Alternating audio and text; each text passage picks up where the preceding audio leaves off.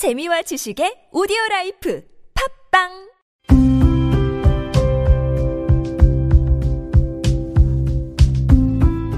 칼럼을 읽어드립니다.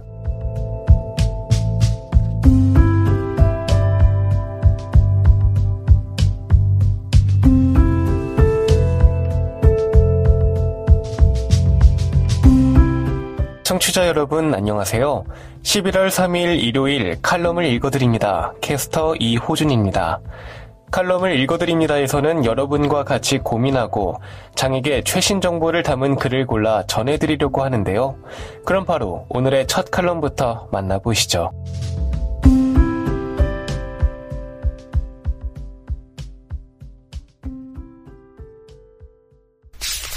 브레일 타임즈 사람 이야기 guide runner 없이 10km 완주한 마라토너 한동호 선수. 홀로 길 위에서 자신과 싸우는 마라토너가 있습니다.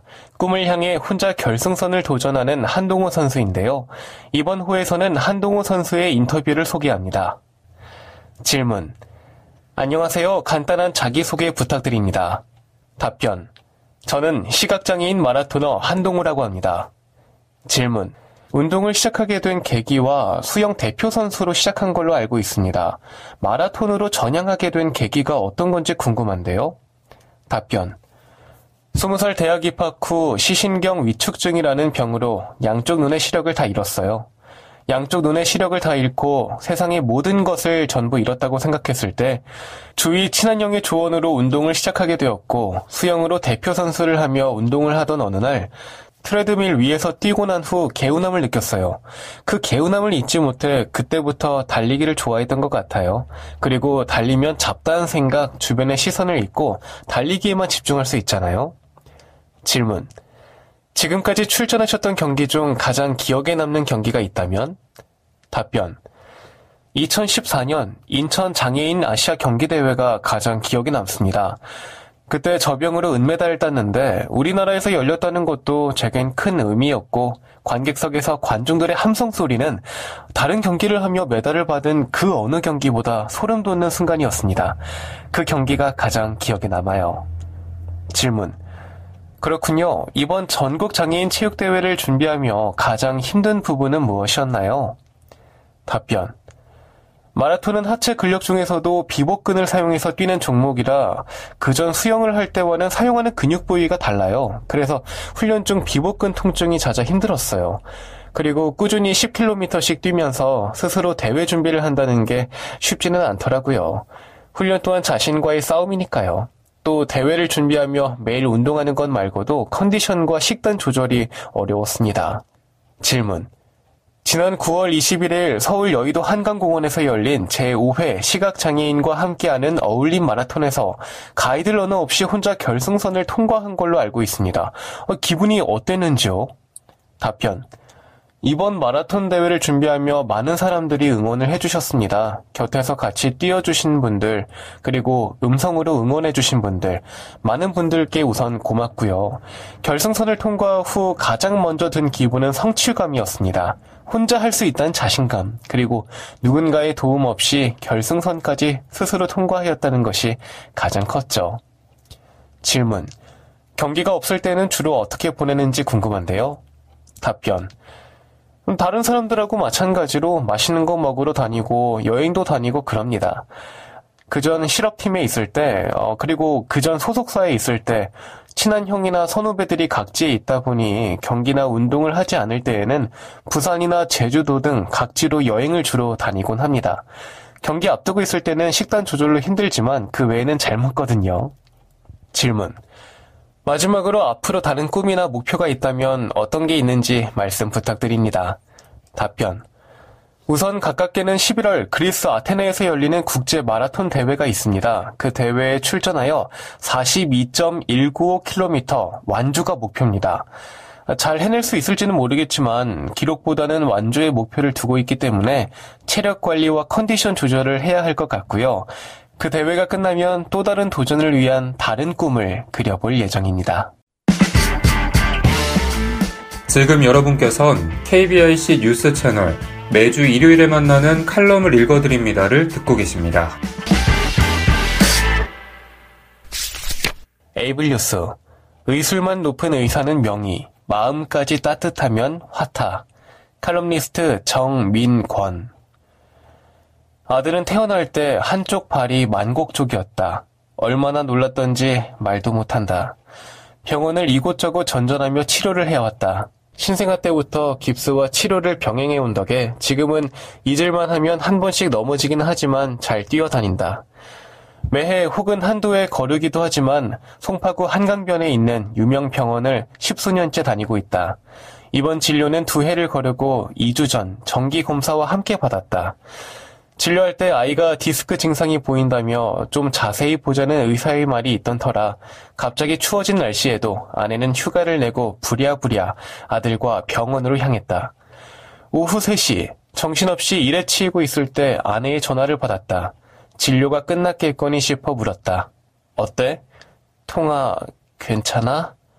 살짝 말끝이 떨리는 아내의 목소리에 심상치 않은 기운이 느껴졌지만 너무 바빠서 무지 바쁜데 왜? 라고 대답해버렸다. 아내는 평소 같으면 방해하지 않으며 알겠다라며 서둘러 끊어줄 텐데 오늘은 끊지 못하는 걸 보니 뭔가 있구나 싶어 자세까지 고쳐 앉았다. 왜? 검사 결과가 안 좋아? 심각하대? 순간 심각하게 묻는 내 물음에 아내는 한 템포 쉬고 나 화가 많이 났어 라며 말을 이었다. 아내는 나와는 다르게 웬만해선 화를 잘 안 내는 사람이다. 누가 봐도 화를 내야 하는 상황이거나 화까지는 아니더라도 제법 높은 수위의 짜증을 낼 법한 상황에도 잘 참는다. 나한테만 그런 건 아니고 보통은 그렇다. 이런 아내가 대놓고 화가 났다고 하니 진짜 속이 상했다는 거다. 내 반쪽인 아들은 한쪽 발이 안 좋으니 전체적인 몸 균형이 틀어진다. 그런 자세로 단 1초도 가만히 있지 않고 팔딱거리니 의사 말 맞다나 허리에 물이 갔을 수도 있겠다 싶었다. 그래서 근전도와 다른 검사도 추가적으로 받았었다.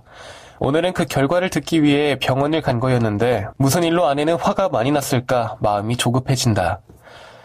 아니 글쎄 의사가 너무 건성으로 대답하네. 원래 그런 편이긴 했지만 이번엔 좀 심해. 아, 자기가 디스크 소견이 보인다고 아이한테 그렇게 힘든 검사를 시켜놓고 검사가 제대로 안 됐다고 내년에 다시 하면 되니까 두고 보재. 애들은 크면서 좋아지기도 하니까 신경 쓰지 말래. 신경을 안 써도 된다니. 이게 말이 되냐고. 입에서 불을 뿜어내는 드래곤처럼 숨도 안 쉬고 화를 쏟아내는 아내가 당황스럽기도 하지만 한편으로는 의사의 틱틱거리는 태도를 알다 보니 보지 않고도 당시 상황이 짐작이 돼서 나 역시 화가 치밀었다. 난 듣기만 해도 열받는데 당신은 화 많이 났겠다. 아, 글쎄 검사가 왜 잘 안 나왔냐고 물었더니 뭐라는지 알아? 애가 협조를 안 했대. 검사도 예약 시간보다 40분이나 늦게 놓고 그리고 검사하는 애 괄호 열고 여의사 괄호 닫고 그리고 검사하는 애는 허리를 두 번이나 찔러대더니 왜 안 되지? 라고 우왕좌왕 하더니 전원을 안 켰다고 혼자 생쇼를 하더라. 그러다 나랑 눈이 마주치니까 머쓱해서 웃더라고. 결국 한 번 더 하자고 세 번이나 찌르면서 애를 잡아놓고 뭐? 애가 협조를 안 해? 나 참. 아니 자기 조작 미숙은 쏙 빼놓고 검사 차트에 애가 협조를 안 해서 검사가 제대로 안 되었다고 써놨더라고. 그리고 의사한테 얘는 잘 참고 잘했다고 짜증 좀 냈더니 지가 검사한 게 아니니 자긴 모른다고 내년에 보자는 거야. 아 내가 정말 열받아서 화도 잘 안 내는 사람이 전화기에 대고 울그락불그락 하는 모습이 그려져 살짝 웃음도 날 지경이다. 이런 아, 내가 전화해서 지랄 좀 할까? 그리고 또 더 열받는 게 뭔지 알아?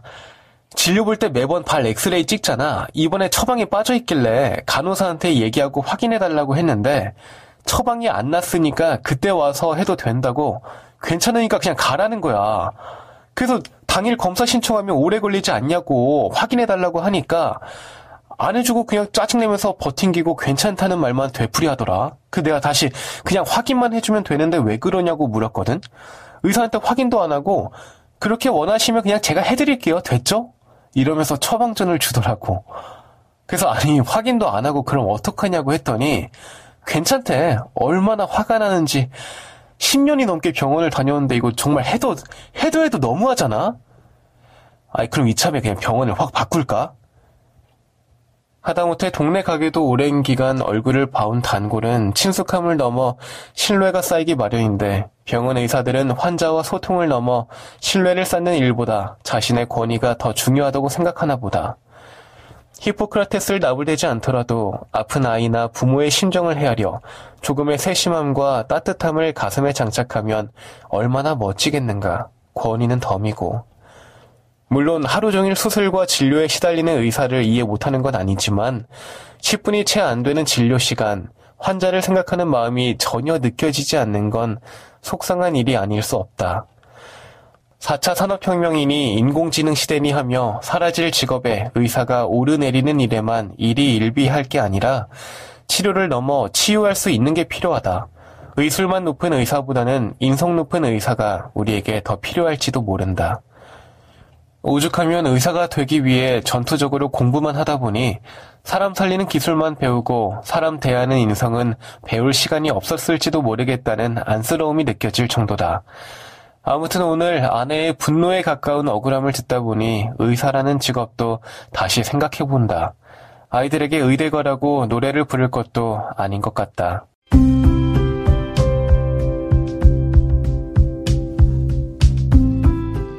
11월 3일 일요일 칼럼을 읽어드립니다. 오늘 준비한 소식은 여기까지입니다. 지금까지 제작의 이창훈, 진행의 이호준이었습니다. 끝까지 청취해주셔서 고맙습니다.